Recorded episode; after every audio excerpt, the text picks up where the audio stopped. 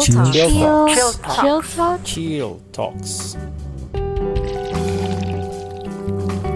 Welcome to Chill Talks Podcast, your companion in your chill time.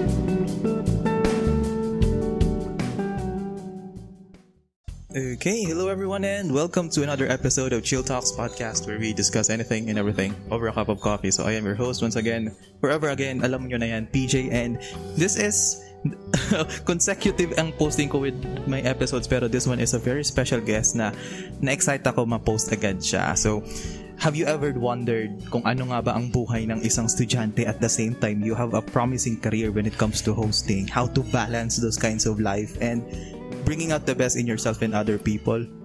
Our guest for today will deliver to us, deliver us from all of that. So, allow me to introduce our guest. She is commonly known or famously known as Princess Yesha or Host Yesha. Let's just leave it at that kasi usually baka hingin niyo yung full name, wag na. so, hi Princess. Thank Hello you, po. Thank you so much for being a guest in this episode. So, uh, if, if if it's okay with you, can you introduce yourself sa mga nakikinig sa atin? Okay pa, sige po. Ayan, so hello po, hello everyone. I'm Princess Mary Son Yesha Leoneta Silver. Everyone calls me Yesha or host Yesha po. I'm from Basud. Yeah. And 18 years old pa lang po ako. Kasi yung iba, katulad mo sir, di ba? Ang sabi nila mukha daw akong ano, lalo na pa nagpagsasalita. Mukhang 25. Ay, sabi ko mukha kang college Oo student. nga po, mukhang college student. Pero Okay. Mm-mm. senior high pa lang po ako. Okay. So, yun nga, speaking of which, since nasabi mo kanina senior high ka, doon, doon nag-pick yung interest ko na how young did you start when it comes to hosting? Kasi parang gaining those kinds of confidence na pinakapakita mo sa social media, hindi siya agad-agad nakukuha overnight, Yes, di ba? So, kailan ka nagsimula doon? Actually, I started po um, since I was elementary. Pero mas pinursu ko po yung weddings, yung mga big events po sa mga hotels. Grade 7 po ako. Pero nagdire-diretso po yung event ko, yung parang nag-araw-araw na ako ngayong senior high school po, which nagkaroon ng pandemic. So, inalaw na po ako ng parents ko na mag-event almost every day kasi may schedule lang naman po pag senior high school saka online cam lang naman po kami. Sino yung nag-push sa'yo na engage mo yung ganun sa hosting? Actually po, pag nanonood po kasi ako ng isang event, especially pageant, ayan. Kasi dati po nagpa-pageant ako. Pag nanonood po ako ng pageant, na-amaze po ako sa mga beauty contestants, yung mga beauty queens. Pero, mas na-attract po ako sa nag-host. Hindi ko po alam kung bakit. Tapos once pa nakita ko pang tumatayo sa stage yung host na yun, parang, Wow, parang ang mas maraming exposure kaysa dun sa beauty queens. So, tapos po, yung lolo ko, yung grandfather ko po, um, mahilig rin po siya sa public speaking. So, ayun, since elementary po ako, lumalaban po ako ng mga public speaking competition hanggang sa mas na-feel ko pong ba, bakit hindi ako mag-host? Tapos kinuku sa school po kasi, kit- kumukuha sila ng mga, eto, pwede to mag-host. Ayun sa hanggang nahasa po ako. And ayun, ngayon po, nag-hotel na events na ako, ganun. Okay, so sinabi mo kanina nagvo-focus ka sa weddings. Ah, may nag-push ba sa'yo na mag-focus ka na lang sa weddings? Kasi in hosting, madami ka naman pwedeng Ah, opo. gawin, di ba? Ay, hindi naman po. Kasi, ah, sa batch po kasi namin ngayon, yung mga nagdidibu, mga kaidaran ko po 18. So, sabi nila, "Ah, bakit hindi na lang ako yung mag-host sa dibo nila? Tapos na, na-feel ko po na pwede rin naman pala ako sa dibo po. Pwede rin sa wedding and pwede din po sa kiddie parties. Kaya, ang strategy ko lang po, iba lang po yung sa wedding, much formal po. Pero pagdating po sa dibo, dapat tansyado nyo po yung mga visitors. Kasi lalo na mga kaidadan ko po, almost yung mga bisita. Okay. Tapos, when pinanood ko yung mga videos mo, yung mga posts mo sa mga wedding, talagang napaka, for sure, napaka, napaka-enjoy siya, napaka-enjoy siya once na nandun ka sa Opo. event, di ba? So, I am curious, when it comes to your career sa hosting, ano yung pinakamasayang aspect ng trabahong yun? And ano yung mga parts na nag, nagcha-challenge ka lagi? pinakamasayang part sa hosting ko po ay yung preparation.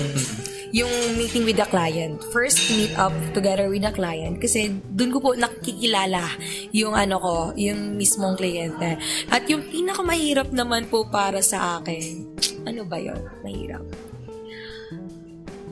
Ah, yung pinakamahirap pong na-experience ko, ay wala po akong kaidadan na sa visitors. Puro mga professional, mga ganun po. Yun yung pinahirapan ako. Tapos kinabahan po ako nung time na yun. Kasi iniisip ko, baka hindi sila matuwa. Or baka magkaroon ako ng grammatical error. Mga ganun. Feeling ko po, magkakamali ako. Pero after that event, mas na-realize kong, ay ano pala, mas kung magiging sar- yung sarili mo ikaw, yung papakita mo talagang ano paano ka mag-host, paano go with the flow, sasabay at sasabay rin po pala yung kliyente. Pero at the end of the day, nat- nat- nat- naitawid ko naman po ng bongga yung event na yun. Doon lang naman po ako nahirapan. Okay. Tapos, na-curious ako, kasi halos lahat ng events mo talaga wedding. Tapos yung mga mga quotations mo, parang ikaw yung third wheel. Yung Opo. taga, taga sana all ka, di ba? Opo, taga sana all. Of all the weddings na inattendan mo, Opo. nakikita mo yung mga bride and grooms, di ba? Yes, nakikita po. mo kung paano sila mag-usap. Meron ka na bang na-form na certain standards sa sarili mo pag when it comes na pag nakilala mo na yung Mr. Right mo? Yes po. Grabe. Diyan ko nalaman na um, ano ba? Ang dami ko pong nalaman, lalo na kapag nagme-message po yung mga ninongs and ninangs at yung parents ng couple. Doon ko po nakita na ano, um, meron po kasi ako naging client, 10 years sila. Tapos, ano, pa, mala Tony Gonzaga po yung ano, bawal sila lumabas, bawal po. Tapos hanggang sa ma-reach nila yung time na graduate na sila, may bahay na sila. Tapos doon po sila nagpakasal. Saka, mas takot po sila sa parents. Pwede po sila magdesisyon, pero yung time na pong event namin, mas tinatanong nila, ano pong sa tingin niyo mas maganda? Tapos yan po lagi sa akin sinasabi ni mommy na kahit tumanda ka, wag mong kakalimutan yung ano nang magtanong sa parent kung tama ba to, yung ganito. Tapos isa pa pong lesson na nalaman ko na kapag yung isa pala, yung couple, kapag yung isa po pala ah, parang mainit ang ulo, wag na daw pong sabayan ng isa. Yun yung nalaman ko po. So, Okay. basically, nakikita ko naman po sa parents ko, tatama nga naman po. So parang pagdating sa magiging love life mo, talagang kung sino yung magiging Mr. Right mo, grabe ang ano na eh. Opo. Kasi wala pa po ako naging boyfriend Oo. eh. So, Parang may, may standard ka Opo. na. At at the same time, yung standard mo is quite practical. Opo. Diba? Hindi tulad ng mga stand sorry mga, mga sorry children ha. Hindi tulad ng mga standard na kamukha ni Go Jumpio, kamukha ni ganito. ay hindi po. diba? More on re- grounded on realism ang Opo, sayo. totoo po. Mm. Tapos when it comes, I also observed na when it comes to the events na ina-attendan mo, you are a team, right? To, to clarify, tatlo kayo sa team, sa Yes po. Hostia siya, di ba? Actually, pa- paapat na po kami. Ah, madadagdagan na kayo? Yes, madagdag, madagdag. So, I am curious kasi parang lahat naman kayo magkaka, magkakaedad, di ba? Or Yes almost po. the same age? Magkaedad po. Magkakaedad. Magkabatch po kami. Ano po, actually, STEA po ako, uh, Section 1. Sila po, STEB, Section 2. Mm-hmm. Okay. Tapos po, nagkakilala wala po kami sa school. Mm-mm. Um, para isa po isa lang po yung saan namin, group, dance troupe. Tapos lagi po kami nagko-compete ng sayaw simula grade 7 until grade 10. So doon po nagkaroon kami ng bonding. Tapos hanggang sa mag-pandemic, kami pa rin po yung nagkakasama. So sabi ko, bakit di na lang tayo magbuo ng team? Mm. So, paano yung ano nyo? Sino yung nagiging leader leader type nyo doon sa grupo ninyo? Or lahat kayo may kanya-kanya lang na trabaho? Ah, actually, may kanya-kanya po kaming ano, at work. Ako po, um, sa hosting po. Tapos yung isa po, fo- floor director. Siya po yung nag-assist sa mga bisita. Kasi usually po, wala pong coordinator sa event. Kaya minsan, siya na rin po. Tapos yung isa naman po, sa DJ. Kasi minsan hin- malayo po ako sa sa music sa sa DJ po. Siya po alam niya na po yung galaw ko kaya siya nagsabi nito music, isang pitik ko lang music, pag non stop. Tapos naman po um, yung isa rin po yung bago ko pong katim, photographer po. Okay. So, team. so parang complete package na talaga Yes. kayo. Ay, hindi naman po siya yung ano, photographer for the event. Pero sa event, kasi po, uh, more on social media rin po. Para mas, maano pa po. Then, naisip ko rin po, ang dami kasing nagkukuha na ng picture po, yung mga photographers event, na tumatawa. Kasi, lagi po pa nag-event ako, laging tumatawa ang bisita. So, sabi ko, bakit hindi ako mag-compile na tumatawa lahat ng bisita? Na para, para, para maisip ng mga susunod kong client, ah, fun talaga. Parang ganun po. Oh, parang yun na yung pang portfolio na. Oh, Yes pag, po. pag ako kinuha mo, tatawa kayo. Parang gusto ko rin po makita nila na, ay, ganito pala yung ginawa ko nung event. Para bibisitahin po nung dati kong kliyente na, ay, check natin yung page niyo siya siya, baka andun yung picture kong tumatawa. Ganun po. Tapos dagdag traffic na rin sa mga sa mga Yes tao. po. Actually, idea po yun ng tita ko. Thanks to my tita. Shout out.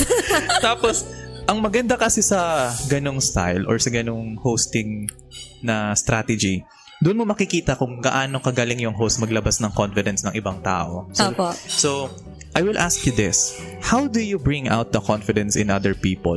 Kasi usually sa mga events, mga may hiya, natural na Yes may hiyain tayo. Super po. 'Di ba? So, ano yung ginagawa mong paraan para po. oo, para mas maging komportable sila sa mag yung sumayaw na eh, hindi mo akalain na Apo. sasayaw sila. Apo. So, ano yung ginagawa niyo usually? Actually, first time ko po itong i-reveal. Nako po. Ayan. so, um, kasi po, sa weddings po, una pong dumadating sa events place, yung mga ninong-ninang at visitors. Hindi lang po kasi ako basta host. Uh, nag entertain din po ako. Once na dumating po yan, with, with mic or without mic, ina-approach po namin isa-isa ang bisita. Hello po ma'am, kamusta po kayo? Kayo po yung ganito, si Ninang. Asan po yung sin- siname nyo sa invitation? Ganun po.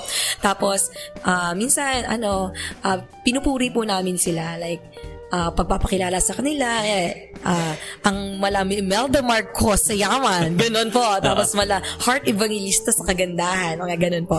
Which is totoo naman po talaga. Hindi naman po sa pambobola. Pero, and then, lagi po namin sinasabing, kung ano, kung totoong mahal nyo po yung kinasal or yung celebrant, gagawin yung lahat, di ba? Kasi bihira lang po yung celebration na ganun.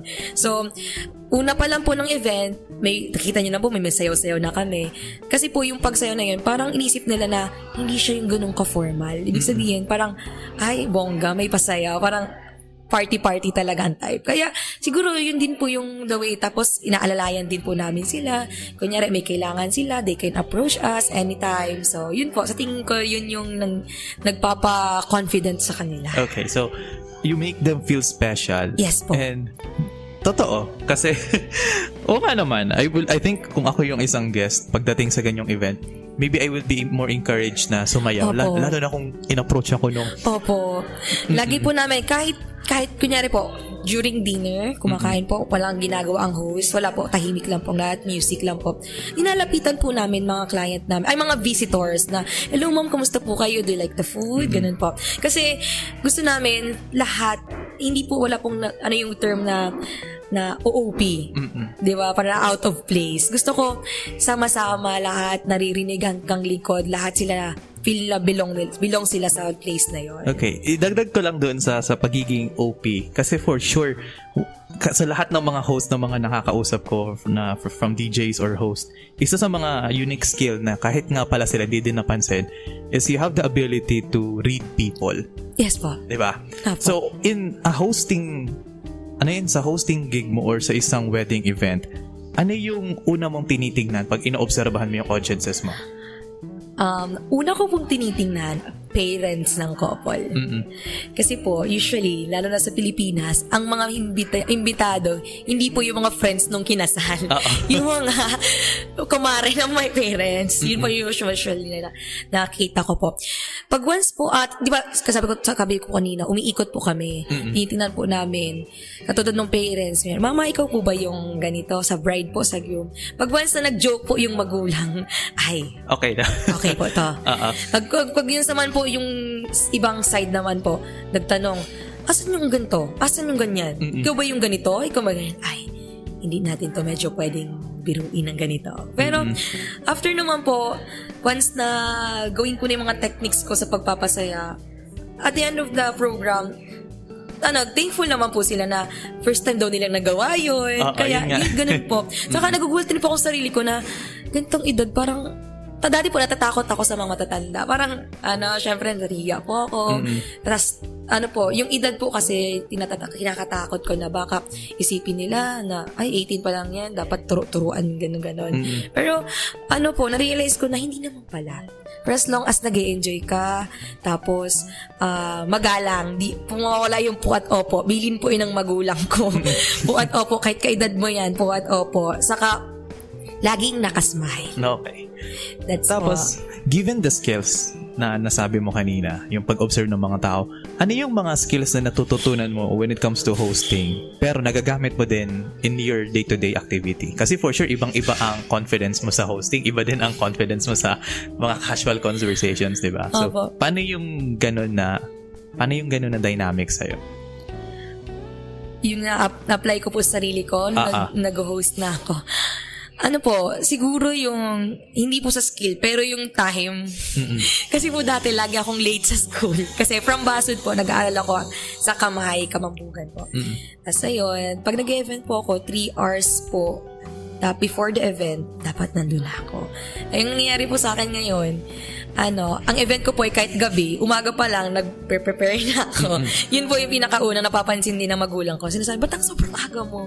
Kasi ayoko rin po ng ganun. Then second po, ang na-apply ko, kapag magkakasama po kami ng friends, minsan hindi ko na po nakokontrol yung boses ko. Tapos, nagiging parang clown na po ako pag magkakasama kami. Hindi ko rin po, first time, ngayon na lang din po nangyari yun, yung nag-hosting na ako ng sunod-sunod na sobrang kuwela ko na daw, na parang, parang lahat ko na daw ginagawang ano, pick up. Nangyari, biglang huhugot, biglang, sabi ko, di ko rin po, bakit nang, nagiging ganun ako? Tapos yun po, yun po napapansin kong na-apply ko. Pero, simula po nag-hosting ako, pag nasa public places po ako, nahihiya po ako. yun po, din rin.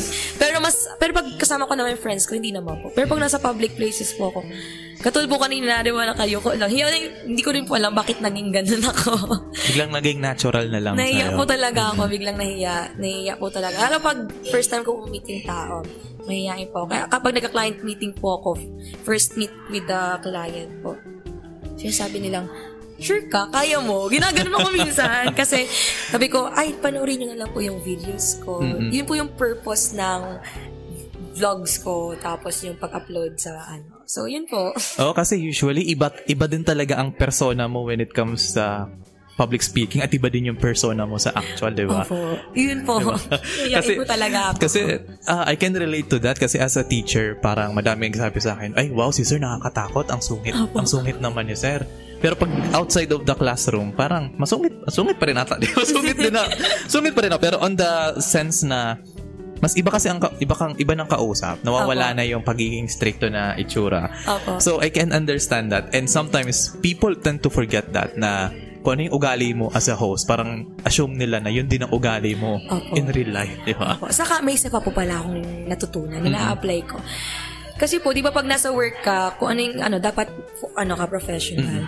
Pa-apply ko po siya, kunyari, may, sa life ko, sa everyday life, stress ako sa isang gawain na, pag may kausap po ako, kahit friend ko, hindi ko po pinaparamdam na ganun, na parang stress ako. Kasi pag nasa hosting po ako, bawal naman, syempre kahit stress ka po sa labas, bawal yung po iparamdam na parang nai-stress ka din. So, yun po, parang hindi ko sila naipif- naipapafeel sa kanila na ganun, na ganun na yung feelings ko deep inside. Pero, maganda na rin naman po yun. Tapos one of your I, di ko alam I, I can for personally based on observing your journey as a host one of the accomplishments na for sure na proud na proud ka is na, naging isa kang designated na biyahero doon sa show ni ni Drew Arellana, Yes, po. di ba? Yes. So, how was that experience and ano yung difference when you are presenting for TV at the same time yung doon sa pag-hosting mo? More natural. Mas, ano po, mas natural ka sa TV. Dapat, ano lang po, parang ganito po, yung talks lang po na kung ano yung masabi mo, ganun lang, then bawal lang masyadong scripted. Kasi sa biyahe ni Drew, more in experience po. So, you're sharing your experience, ano yung nangyari, at bawal rin po, ang pinakamaigpit na bawal, ang paigpit na pinagbabawal nila, yung parang may minemorize ka. Oo, yung, Opo. yung dapat obvious na. natural lang. Tapos pag sa hosting naman po kasi, syempre, dapat maintain yung energy hanggang matapos. So, yun po. Tapos meron rin po naman po, syempre, sa hosting, may mga scripts rin naman po, di ba? So, yun lang po yung difference na, na nakita ko. Saka, ano po, bawal medyo magalaw sa TV. Ganun po. Nahihirapan po yung ah, cameraman. Kasi obvious na obvious yung galaw mo Opo, pag ano. obvious na po. Kamusta pa? Ano pala yung nag- naramdaman mo nun nung biglang nalaman mo na, uy, pwede ka ba dito kay sa, bra- sa biyahe ni Drew? Opo. Actually po, ah, nagtanong lang po ako noon sa tourism. Sabi ko, ano po yung pinost nyo? Sabi niya, ah, ganito, mag-apply ka, ma-post ka, magsasend ka ng video mo, papakilala mo yung sarili mo. At simple lang, ganun lang. Then, sunod-sunod po yung event ko anong time na yun. So, hindi po ako naka-prepare. Then, may nag-chat po sa akin, taga GMA. Sabi niya, mag-send ka ngayon na, as in now na. Kung nasaan ka man, mag-send ka. Magpapakilala ka lang. Pakita mo kung sino ka. That time po, papunta po ako sa client meeting. Ah, kakatapos lang po ng event ko, papunta na po ang client meeting. Nasa Bagasbas na po ako. Eh di, nasa car po ako ng friend ko. Doon po ako nag, ano, video. Tapos sabi ko, Hello po, magandang buhay. This is your host. Your, your Yami Talakira host. Parang ganun lang po. Tapos, pinakita ko po yung ano, pagiging madaldal ko sa hosting. Then, ah pinakita ko rin po yung short clips ko ano yung mga ginagawa ko everyday life and sa hosting. Tapos, nung sinend, sinend ko na po, biglang tumawag. Di out of nowhere, biglang tumawag. Akala ko po sino. Kasi, hello? Ito po si ano, si ganto sa GMA, sa biyahe ni Drew. Ah, ikaw yung napili namin. Sabi ko, pa, paano? Ano po? Saan po napili? Sabi ko, napili sa, ano, sabi niya, ah, doon sa sinend mong video. Kasi, yung bo- boses mo doon, ay, una po, yung pagtawag nila sa amin, hindi sila makapaniwalang ako yun. Kasi po, di ba, ganito lang yung boses ko. Pero doon sa video po kasi, parang, umiiba po yung boses ko na parang, Hello, this is your Talakera Yummy host, Regis Yesha, ganon. Tapos sabi nila, gusto daw po nila yung ganon, yung kwela lang. Saka more hugot. Eh, sa hosting po, medyo lagi ako napapahugot kasi, di ba, sana all, laging sana all. Di, ako na po yung pinili nila. Okay, mas madali kasi kumuha ng attention ng audience pag ikaw humuhugot. Opo, Di ba? kahit wala naman po pinanghuhugutan. Kaya nga. Tapos, ayun po, unang-una ko, binili, binalita ko po sa mommy ko. Sabi, ma'am, ano ba yun? Ano ba yun? Sabi ko, biyahe ni Drew po. Sabi niya, ay, yung kay Drew, asawa ni Ian. Ah. Ano ba? Iya. Iya. Villa Villa. Ah, Basta, Oh, yun Kasi idol ni mami po yun. ni Miss Iya. Then, ayun, nanonood din pala po yung mga lola-lolo ko ng gano'n. Sabi nila, sige na, go mo yan. Oo, sayang naman ang opportunity. Opo, go ko na daw pwede. Go. Ang dami daw po nag-apply, pero yung late, ako yung napakapa, nakapasok, late pa. Walang edit, natural, no make-up, umaandar po yung sasakyan. Yun po, di ko na alam, bakit ako nakuha po yung time na yun. Mukhang feel sa part naman ng producers ng GMA, yun nga, parang mas natural. O Opo, parang, natural. ay, hindi to ano, hindi to yung konyo-konyo. Hindi to Opo. yung kokonyo-konyo na pilit lang for the camera. Opo, diba? Kasi watching your episode, ganun din naman eh, napaka-natural yung yung nag-prepare ka nung kakanin. Oh. diba? Nakita ko yun eh. Napaka-natural mo mag-present. Kaya parang sabi ko, ano bang pinagkaiba nung ganong presentation sa TV? Pero Opo. sa bagay, yun nga, mas relax ka dapat sa Opo. TV talaga. Saka po, ano, kausap ko rin po noon at that time yung mga nasa paligid ko. Mm-mm. Tapos tawa lang po kami ng tawa. Kung ano lang po yung masabi ko, yun lang po. Almost lahat nga po joke doon, pero nakakuha na po na maayos na clip. so, yun, napakagandang experience po. Thank you so much, biyahe ni Drew. Sayang, di, nakilala mo ba nung time na yun si Drew? Or talagang for separate, hindi separate po, segment separate lang kayo? talaga. Ano, um, due to the pandemic, pandemic po, hindi, Hindi talaga. makarating. Pero, ah, nakapag-meeting naman po. ah, online. Virtual. Kasi when it comes to, example, si Drew, Are- aside from Drew Arellano, for sure, parang humuhugot ka rin ng iba't ibang inspiration from other public speaker, other, other hosts, di ba? So, on your part, sino yung mga inspiration mo or parang sino yung mga tinitingala mo na magaling talaga pagdating sa hosting? First and foremost, Miss Tony Gonzaga. Mhm. Second po, si Tito Boy Abunda. Ayan. Ah, si Tito Boy. Okay. Tito Boy, ayan. Ginagawa lang po siyang joke-joke. Pero pag napapanood ko po yung sa mga ah, talks together with the beauty queens, parang wow, siya pala yung tao sa likod ng mga Q&A portion ng mga beauty queens. Then Miss Tony Gonzaga po, um, very natural. Then hindi po na, sa kanya nawawala ang words of wisdom. Yun po yung pinabibili pinabibiligo bi, pinabi kinabibiliban ko po. And lastly, Miss Heart Evangelista po. Ayan. Talks together with Mr. Cheese. ah, yung mga yung Opo, vlogs sa nila vlogs niya po. Doon naman po, di ba, separate. Kay, kay uh, Tony Gon Miss Tona Gonzaga po, more on words of wisdom. Kay Tito Boy, it comes on pageantry. And kay Cheese, uh, kay Cheese, Mr. Cheese and kay Miss Heart po about la- life and ano po, yung mga kaartihan sa mga ano. Syempre, biglang bab- babae po, yung mga Ah, mga ano, outfit, outfit, aura, aura. Yun po pinaka nagugustuhan ko sa kanila. Yung mapapasana all ka sa mga, yung kandila pa lang ni Heart Evangelista. Chanel, Gucci, di ba po? Sana Mas all. malaki pa sa sahod Opo. sa isang buwan. So, Opo. uh, jumping through that, so aside from hosting, parang gusto ko lang din isingit ito. Uh, I think you are a movie fan as well. Yes po. Di ba? Uh, one of the things na nakita ko na sinishare mo is yung latest na Marvel is Marvel Eternals. Na- Napanood mo na siya? Ay, in, ay, hindi pa po. Ah, Hindi mo pa napanood Hindi pa po. Shinare ko lang po para mapanood nung pinsan ko sa ako. Pero ang last ko pong pinanood sa movie theater is Spider-Man. Ay, yung bago. How, how did you find it? Pwede natin na, if, pwede naman tayo mag-jump to certain spoilers. So, sa mga nakikinig, if you, if you still care about spoilers, so spoilers Opo. ahead. So, Mapapasabi ka po talagang amazing Spider-Man. Opo, grabe. Hindi naman po sa pag-spoil, pero wala naman pong namatay. Charot. Opo. meron naman. Ay, Technic, technically, namatay si... Namatay oh, si wala, wala. Spider. Baka magalit yung mga... Oo, wala yan. Technically. Opo. Okay. Pero, best part doon yung sinave nung dating Spider-Man, yung Yung M- si MJ. Apa. kasi namatay yung... naalala niya yung Mm-mm. nakaraan niya. Ah, so napanood mo rin yung previous movie niya kay ano? Opo. Ah, yung, previous Fun na fun. Spider-Man. Ayan. Opo. Inspire na po. May namatay, pero hindi sa love life. Mm-mm. Sa magulang. Charot. Oo, kasi pagdating din sa namatay at then yung ending niya is very heavy na. Technically, namatay si Peter sa lahat ng Apo. kakilala niya, di ba? Nakalimutan Di po, na siya. di po siya namatay, nakalimutan. Mm, sa memories. Spoilers alert. Spoilers siya na kinalimutan. kinalimutan na siya ng mga tao. Opo, And opo. parang fun fact, hindi naman ata daw yun yung original ending eh. Ang original ending, makikipag-break lang daw siya. Tapos, magmo-move out siya. Pero parang walang dating. I'm not sure po. Pero nakita Oo. ko po si Venom. Yes. Nag-iwan lang. Opo. Na, nasaya nga eh. Personally, na bad trip ako dun kasi pumunta lang si Venom. Tapos umalis. Nag-iwan, Opo. nag-iwan lang. Yan na. Opo. Pap, ano, basag trip. Oo, basag trip lang. Tapos sa Masakit sa ulo. Parang, after po nun, parang sumakit yung ulo ko. Parang inisip namin Oo. magpinsan, anong mangyayari? Anong Oh, kaya nga, yun na yun. Naglalakad po kami palabas ng ano, ano kayang mangyayari? Bakit may Venom doon na nag-iwan ng ganito? Oo. Nag-aaway na po kami sa anong mangyayari.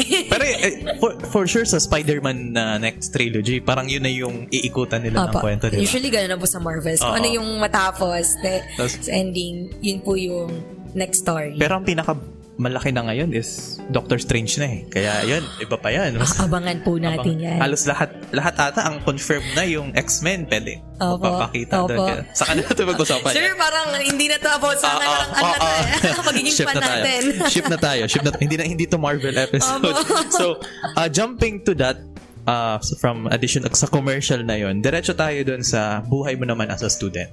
Yes po. Diba? So, one of the challenging things about being a student during the pandemic is parang wala nang ganang matuto yung mga estudyante. Based from experience din as a teacher, yun din yung observation namin. Yes, sir. So, on your part, as someone who is working as a host and nagka-vlog ka, nagka-content creation ka, at student ka, ano yung mindset mo personally when it comes to learning sa school? naniniwala po akong sa kasabihang stop st- ano ba yan? Stop working hard. Mhm. Start working smart. Parang sa study, pag-aaral ko din po yan eh. Huwag mong pahirapan sarili mo. Um, uh, time management, unang-una. Sa pangalawa po, di po ako, di po nag-asawang mag-remind yung parents ko na ang hosting, nandyan lang yan. Pero yung pag-aaral mo, kailangan mo yan. Yun po. Tapos, um, may deal po kami lagi ng magulang ko. Once na mag with honors ka na lang, stop ka muna sa hosting, focus sa studies. Kasi graduating po ako, magka-college. So, yun. Kaya tapos, ano naman po, um, minimake sure ko rin naman po na bawal akong bumaba sa na, bumag, bumag, bumag, magkaroon ng mababang grades kasi gusto ko po talaga maging proud yung mommy at daddy ko. Kasi po, ano, yun, yun na po yung siguro nagpapasaya sa akin na makita ko si maming, wow, ang anak ko, ganyan, ganyan. Parang, yun na po, yun yung parang nagiging motivation ko sa everyday. Na kahit malayo yung daddy ko, pag once na tumawag siya, gusto kong congrats yung marinig ko. Congrats galing ng anak ko. Ganun po. Tapos, syempre po, as um, uh, nag-earn na po akong money from hosting, ako na rin po yung nag-tuition sarili ko. So, mindset ko, sayang yung pinaghirapan ko kung hindi ako mag-aaral. so, yun po yung parang naging ano ko, nag, nag-inspired sa akin na ay, yung ar- pag-aral, tap, ano, sikapin mong tumaas ang grades. Kasi nag-host ka, yung pinang-host mo, pinamabayad mo sa school. Ta- ay- ay- ayusin ko na po. So, ayun. Then, binabalance ko po. Kunyari po, may event po ako ah, gantong oras and sakto may klase rin po ako. Since ang event naman po, hindi po agad-agad nag-start. Since Filipino time po tayo. so, doon na po ako sa events place nag-aaral. Kasama po yung dalawa kong kasama, online class po. Kaya minsan, thankful po ako sa mga teachers ko, especially kay Sir Juken, Matang Juken, ayun po, na naiintindihan nila na, ay, nagtatrabaho to. Mamaya mag-send sila ng activities, naiintindihan po nila. Tapos, um, syempre, thank you din, thankful din po ako sa school ko kasi ah pwede yung student na gano'n yung nag-aaral habang nag, nagtatrabaho. Kaya, thank you so much, Mabini Colleges of that. it's it's a very interesting mindset kasi usually uh, traditionally baka na nasagot mo na isa ko sana itatanong eh, pero that's okay. Yung karamihan kasi pag ng mga students pag nag-start na sila mag-earn ng sariling pera, parang they tend to stop studying na. Apo. Kasi parang, ay, kumikita na ako ng pera. Ba't, Apo. ba't paano ako mag-aaral? So, in, sa'yo, it's the complete opposite na, ay, kumikita na akong pera, kailangan ko na mag-aral. Aral. Opo. Di ba? Ganun ang, ganun ang mindset mo. Opo. Which is a very, very wonderful mindset na hindi hindi lahat sadly na naiisip yung ganyan. Opo. Na, na ang mindset kasi after you graduate college, magiging empleyado ka lang for the rest of your life. Opo. Hindi naman ganun. It's not like, it's not, and it, it's not like that. Iba na, ang, iba na yung Opo. panahon ngayon. So, in addition to that, uh, pagdating kasi di ba sa mga mindset ng mga students, madami na ngayon ang galit sa online class. Opo. Madami na ngayon ang mga nawawala ng gana. Opo. 'di ba? Do you feel those days na pumasok na may pumasok na ba ng ganong ng may ganong utak na ba yung, pumasok na ba yung ganong mindset sa And how did you overcome that? Opo, na pumasok na po yun sa akin one time na ang pagod pala, parang hindi worth it yung ano, kasi syempre po, um, nakatira po ako sa medyo walang signal, walang internet connection. Eh di, pag madaling araw lang po malakas yung internet. So, kailangan ko magpuyat. Minsan napapagalitan na po ako ng mami ko na, bakit ka puyat ng puyat? Ganun, ganun. Pero, nung nag-hosting po ako, um, isip ko, hindi ko, di yung hosting po kasi hindi ko siya kinoconsider as work. Parang yun po yung nagiging libangan ko. Para maka, yung stress reliever ko. Kaya ako magsasabi, hindi ka ba napapagod mag-host? Ay, hindi po. Kasi yun po yung parang nagpapaalis ng stress ko. And dun sa school po, ang, nag, ano lang po sa akin, ang nagmo-motivate sa akin na kaya mo to, huwag kang titigil. Yun nga po, yung mommy ko, daddy ko, na once na bumaba ka, stop na po talaga. Stop muna Mm-mm. sa hosting. Mag-focus ka sa pag-aaral. Kasi sabi po na, yun na lang daw po, may papamanan, may papamana nila sa akin. So, so parang ano tawag niyan? Siyempre yung part mo, parang gusto ko rin mag-hosting pa. Parang Opo. may, may fear may fear ka ng ganong kawalan if you pag nag- pag hindi ka nagseryoso sa pag-aaral, Opo. which is kind of good thing kasi ganyan din yung usual na motivation din talaga ng parents yun pag bumaba yung grades. I think sa akin nung I think high school ako noon. ah, nag-extracurricular din ako sa theater arts. Tapos, Opo. nung time na bumaba yung grade ko, sinabi sa akin ng papa ko, ba't ka mababa ang grade mo? Mag-quit ka dyan sa, sa, sa, sa Kaka-theater mo yan, Kaka-theater mo yan. Nung time na yun, parang ini-imply niya lang. Eh, parang hindi naman, hindi niya ako pinipilit mag-quit. Pero nung nakita ko yung performances ko sa school, parang I, I was the one na talagang I quit. Diba? Nagbago, doon nagbago yung grades ko. Kasi as a student, it's na- it's natural na isipin mo na may mga times talaga na iisipin mo na it's not worth it to study. Yung lalo na yung natambakan ka ng trabaho compared sa face-to-face, mas feel mo ang trabaho ng online class. Puro missing, Oo, sunod-sunod. madaming nakapulang label sa mga Opo. modules. Pero, aside from that, even though you feel the stress, in the long run kasi, ang long term na stress mo pag hindi ka nag-aral, mas masakit sa ulo compared sa yung nararamdaman mo ngayong stress sa pag-aaral. Opo. 'Di ba? And most of the students hindi nakikita yung ganong perspective kasi Opo. you are focusing doon sa nararamdaman mo ngayon Opo. pa lang. 'Di ba? So, Saka po ano, ah, additionally, actually, honestly po, lagi po talaga akong nagkakaroon ng missing. Hindi po nawawala. Normal po yun sa akin. Siyempre po, di ba? Lagi ako nagkaroon ng missing. Lagi akong ah, may mga pula-pula. Hindi ko napapasa. Pero, in-explain ko po na maayos sa teachers ko. In-explain ko po na, Sir, bawi po ako sa ganun. Katulad mo kay Sir Joken po, one time, hindi, ah, late, nag-event po ako, bigla siya nag-message, pasa mo to ngayon na now na kailangan na. Explain po ako, Sir, nasa event po ako, pwede po. Ah, sige, sige anak, pasensya na. Sige, pasa mo sa akin. Kasi, ano po, kung open ka naman po sa teachers mo, sa parents mo, mas mad- mapapadali po. Parang wala kang isipin na, ay, alam naman ni sir. Ba- pero gagawin ko yung best ko para mapa- masa- masabi naman ni sir na, ay, nag, ano to, nag, ah, nag-effort. Yun kasi yung mga teachers, di ba po mga teachers, gusto mas nag-effort ang student. So, kahit ganun po, pinapaganda ko po yun. Nabi- nagiging bida-bida po ako. pero, after po nun, ayun, naitawid naman po. Thankful, thankful na thankful po ako sa mga teachers ko. Grabe.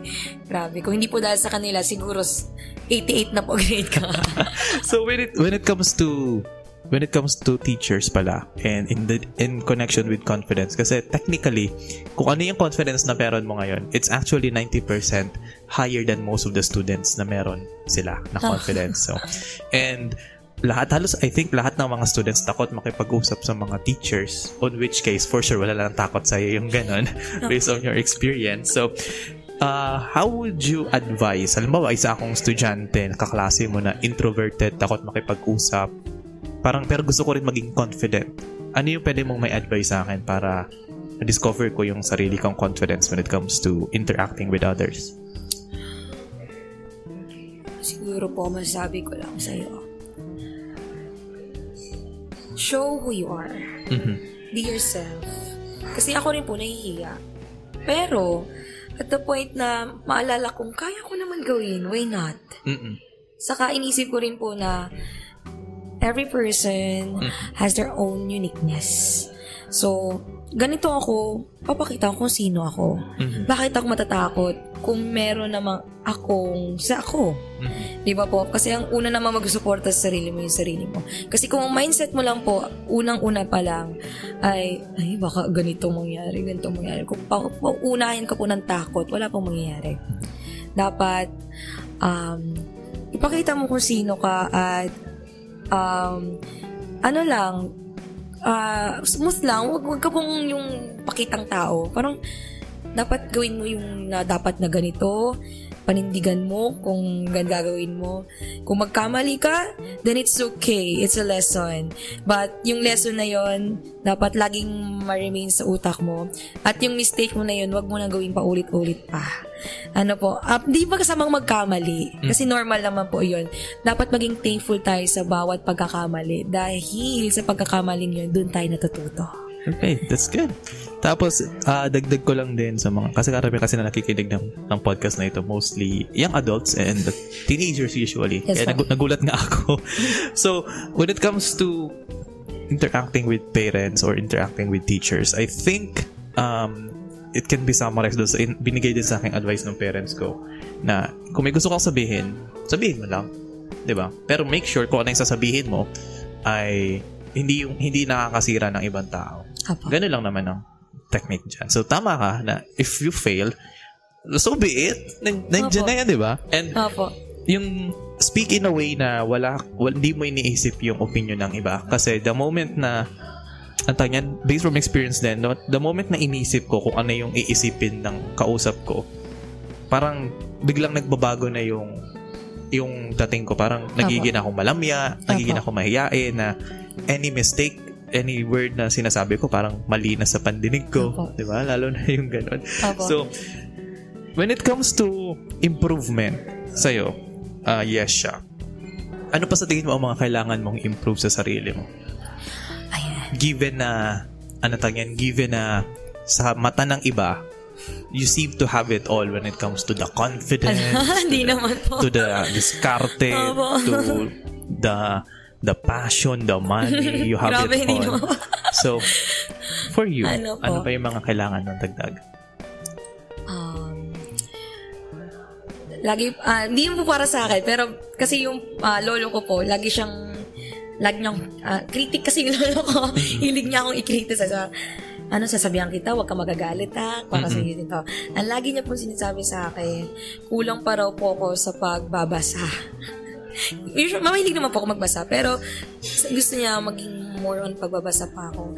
Kasi gusto niya mas fluent at mas uh, maiwasan ang grammatical error. Kasi daw po, pag nagpa-public, uh, as a public speaker, dapat uh, pag nagsasalita ka, may, may ma-share ka. Hindi yung basta-basta ka lang magsasalita. Saan, saan ko daw po sa hanapin yung pag-share kung hindi ko nabasa or wala akong nalaman na bago.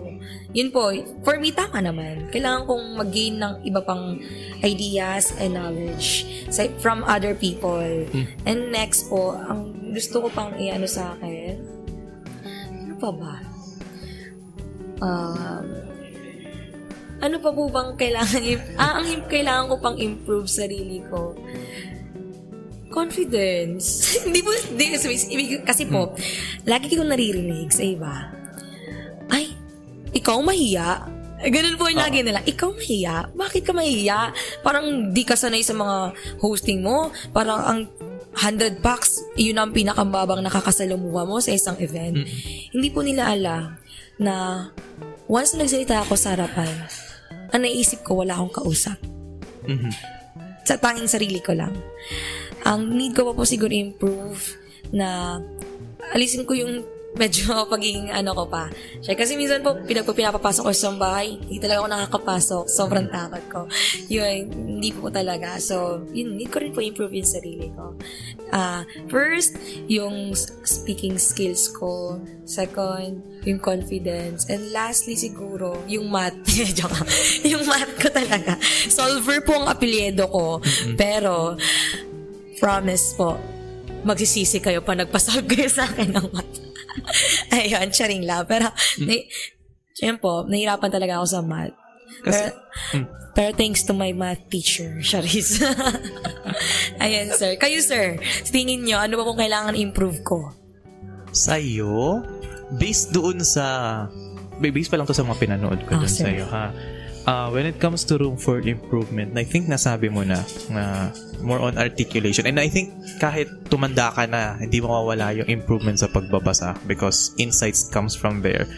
And totoo sa totoo nga lang ako yung may natutunan sa watching your Sir. watching your ano watching your videos na kung saan I don't personally I don't have that kind of confidence na yung sasayaw ako in, in, in front of other people kasi parang naniniwala ako na having that kind of confidence kahit di ako sumayaw sa harap ng maraming tao pero having that kind of confidence to speak for what I want to say is a good thing kasi parang yun nga may times na na atakihin ka ng pagiging atakihin ako ng pagiging introvert na hindi na ako makapagsalita Opo. talaga. And nung pinanood ko yung hosting samples mo, parang sabi ko, ano, okay yung ganyan style. No po. Kaya sabi ko, mukhang ako pa, ako pa yung, minat, ako pa yung may natutunan sa'yo. Pero when it comes to your presentation kasi on how you present, kasi okay naman eh. You, you know how to balance professionalism and how how to balance yung wackiness Opo. na hindi lahat ng oras wacky ka, hindi lahat Opo. ng oras seryoso ka. Opo. So, maganda yung ganong dynamic. And maybe in the future may makita ma- may makita kong mali sa'yo. Ay, grabe, sir. The joke, Grabe. room for improvement. Hindi Opo. naman sa mali yun. Kasi uh, it's hard to give criticism Opo. on your part sa sa part ko kasi lalo na hindi ko pa masyado nakikita yung buong performance mo Opo. as a host. So I cannot Opo. Cannot- Actually nga, sir, ah, sa bahay po kasi, yung relatives ko, tita ko, tito, Mm. lolo ko, lagi sila may nakikitang mali sa akin. Parang hindi naman negatively na, ay, ano ba yan? Si ganito, hindi. Ano po, narinig, ganito, example po, narinig kita, may sinabi kang gantong word. Mali yung usage mo. Mali. Ganun, ganun sila. Sa susunod, you must use this kind of word, ganyan. Magbasa ka pa nga, ganun. Tapos minsan po, syempre sa, dito po, yung Tagalog natin minsan, kunyari, nag, nagtatakbuhan, nagtatarakbuhan, di ba? Minsan ganun, tumatakbo pala. Ganun po, lagi nila akong pinano. As, ano, every month po, very thankful ako kasi, sila po yung nagsabi na dapat may iba't iba kang pasabog kada buwan. Para hindi pa ulit-ulit yung sinasabi mo. Hindi ulit-ulit na napapanood. Kasi yung client ko po minsan, hindi naman yung client lang na bago. Di ba po may client din tayo minsan, tapos pala, yung isa, visitor niya din pala, nagiging client ko rin po.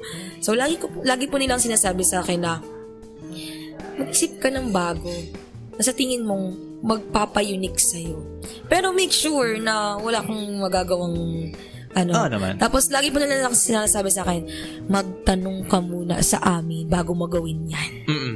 Kasi, na-realize ko, tama nga naman, tanong muna. Kasi ako medyo, medyo ma- honestly po, matigas ang ulo ko na, ano ba yun sila? Kaya ko man na pong gawin to. Pero, mali nga, ganyan sila, ganyan. Pero, pag ginagawa ko naman po yung ginagawa nila, tama, inaano po ni, yung mga client ko, inaan pinupuri ako. Tapos, actually po, di naman sa pagano, um, every event po, natutuwa po kaming team host Yesha, na after event, may mga visitors na lumalapit, nagpapapicture. Sinasabing, bata ka pa pala, ang galing mo. Ang galing yung tatlo. Parang, unbelieve, parang sa edad nyong yan, seryoso ba talaga? Kasi first nami-meet po nila kami, di ba? Katulad po na sabi ko kanina, na nakausap nila, tinatanong nila, ilang taon na ba kayo? Ganun. Tapos, di ba pa ba kayo magpapakain? Anong oras na? Pero, once na makapag-start na kamo, kapo kami, dire-diretso, nakakalimutan nila. After the event, yun po, pinupuri nila. Then, kinikwento ko sa magulang ko na ganito, sasabihin nila, di ba, sabi ko sa'yo? di ba? Makikinig ka lang sa amin. Makikinig sa namin. Di ka magkakamali. Ganun. Tapos po, ano, minsan nagkukumparahan po sila na, ganito yung ginagawa mo dati. Kasi dati po, nag, po, lagi po akong lumalaban ng oration, declamation, mga public speaking contest po. Um, minsan po, may, uh, may times na every week may competition. Eh, sobrang sakit po nun sa ulo para mag-memorize, mag-aral. Pero hanggang madaling araw, hindi po nila ako tinitigilan. Lahat po ng relatives ko nasa bahay. Paki, hanggang madaling araw, papracticein po namin. Ganito, baguhin mo yan. Medyo ganito ka. Medyo, medyo nalakasan mo. Hina lang. Ganon. Yan. Pagkatapos mo nun, after the uh, contest, panalo naman po. True. Opo. Pero, eto sir, alam na to ng mga friends ko. Kasi lagi ko sa kanilang sinishare to na, ano, na kahit champion na po ako sa isang competition, lagi pa rin may mali sa paningin ng magulang ko. Which is, thankful po ako na, ay, next time gagawin kong ganito yan. Kahit tama na po. Pero hindi po ako nasasaktan kasi alam kong para sa akin eh. Kaya, Yes.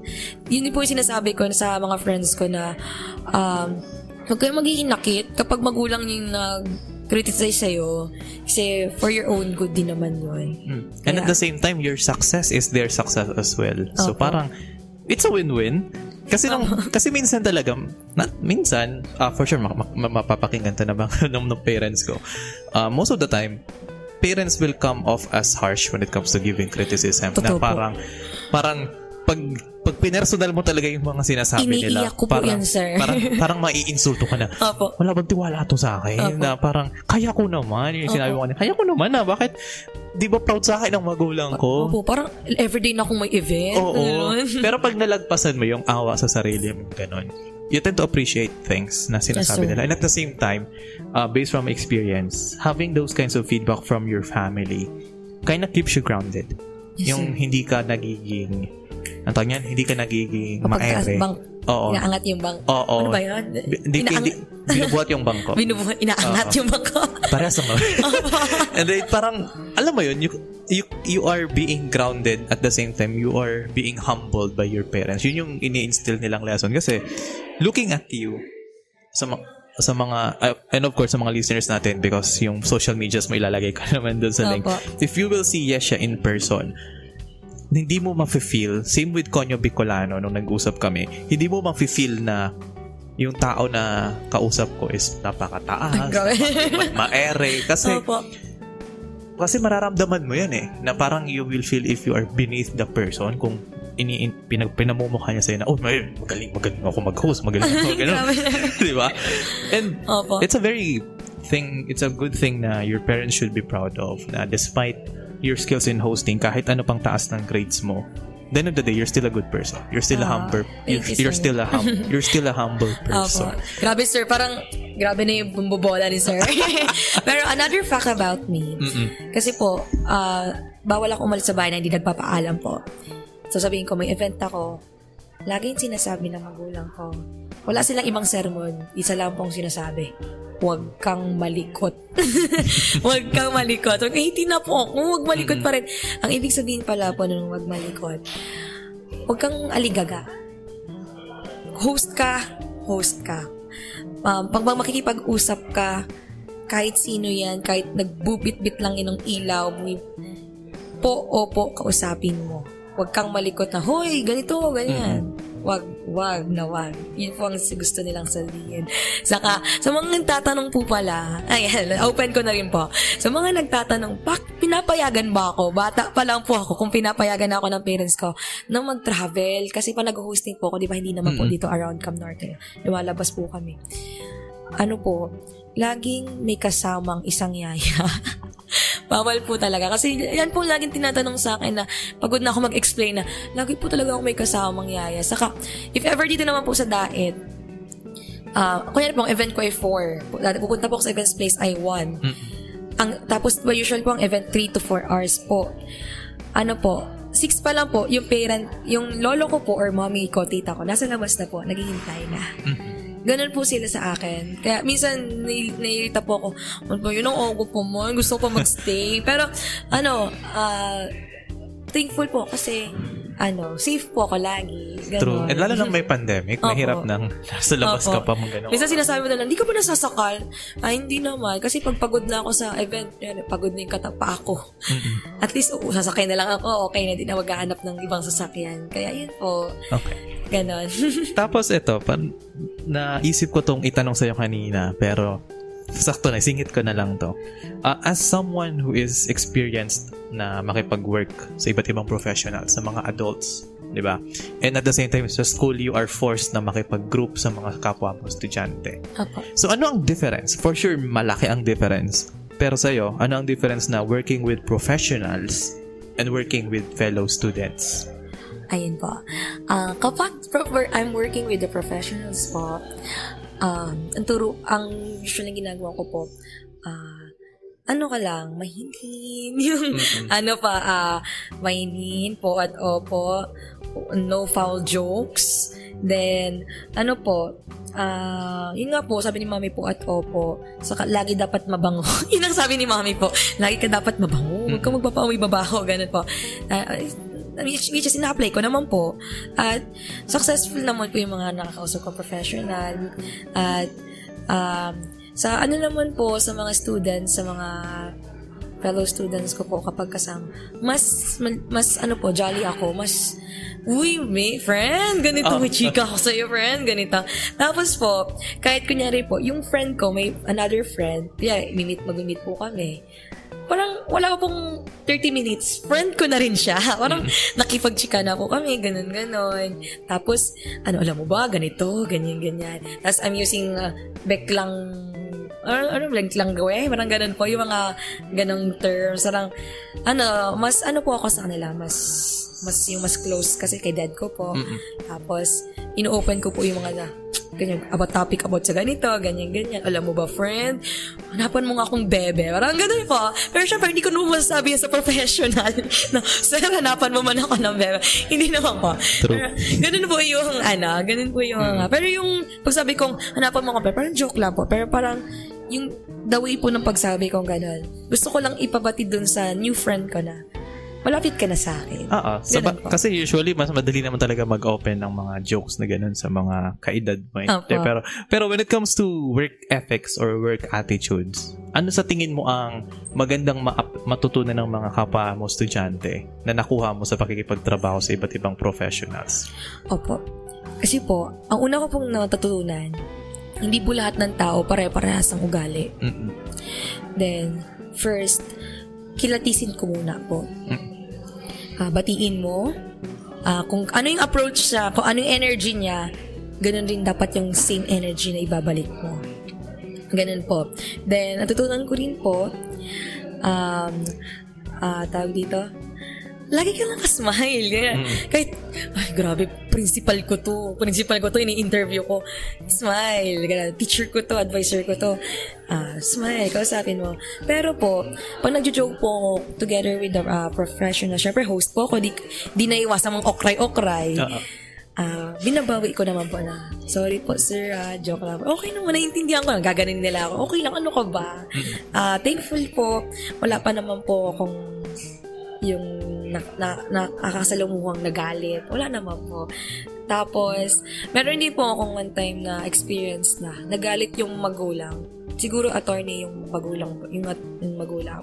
Nagalit po siya kasi magpakain na daw po, eh, yun po yung, eh, may program po, yung food po sa gitna na part. Ginawa ko po, kinausap ko po, Sir, ito po yung pinag-usapan namin program ng anak niyo. Pero kung gusto niyo po, magpapa-prayer na po ako, then pwede na po kayong kumain habang nagpa-program. Ah, sorry po, Sir, ha, kasi ito po talaga na pag-usapan namin. Pero, Sir, I promise, Sir, mapapasaya ko po kayo. Then after po nun, okay naman po. Nag-message siya, nagsalita siya, kahit lasing na po. Kasi nga, ano eh, pa- ah, second part na po na program, so happy-happy inuman. Ah, At, at the end of the program, at the end of the day, happy siya.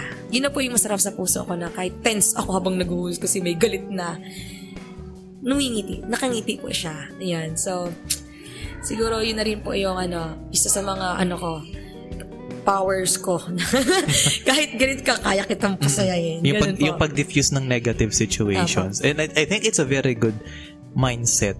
Kasi most of the time, ang mga tao ngayon, hindi lang naman sa kabataan, na ang ang prinsipyo is pag trinato mo kung walang respeto, hindi rin hindi rin kita itatrato na walang respeto. Opo. Yan, yan, yan yung common na pananaw na if negative ang bibigay mo sa akin, di Opo. negative din ibibigay ko sa'yo. Ba't ako magiging positive? Opo. Sabi po ni mommy pala, Hmm. ano po, um, pag kunyari, naka-experience ka ng ganitong ganyan, na ginanto ka, huwag mong i-chismis sa iba na, uy, si gantong ginanto ko, hayaan mo na. Kung ano yung pina-experience, hayaan mo na. Oo. Lagi, saka, lagi niya po sa akin remind na, ano, kung ano yung ginawa sa'yo, huwag mong, huwag mong ibalik sa kanya, huwag kang gumante. Mm-mm. I- magpakita kang kabutihan kasi si God na ang bahala sa ganun. Just be ano, ano tawag yan? Just be the bigger person. Opo. Na kung saan, kasi yun din yung pet peeve ko sa mga nakikita ko sa mga attitude ng mga kabataan na, Opo. na hindi ka na nga pinag di ka na nga ginagawa ng mali. Eh, di ka na nga ginagawa ng tama, gagawan mo pa ng mali. So, Opo. Parang you do you do the right thing not because of the person na ginagawan mo ng mabuti. You do the right thing because at the end of the day, you are a good person. Wow. That's that's the ano, Opo. that's the core. And Opo. I think your parents, yun yung tinuturo Opo. sa Dati po, hindi ako naniniwala dyan. Hmm. Hindi pa ako naniniwala dyan na ginawa na nga ako ng mali. Anihin ko pa. Ano nagpabago sa'yo? Nung bata po ako, share ko na experience, yung bata po ako, lagi po ako nabubuli.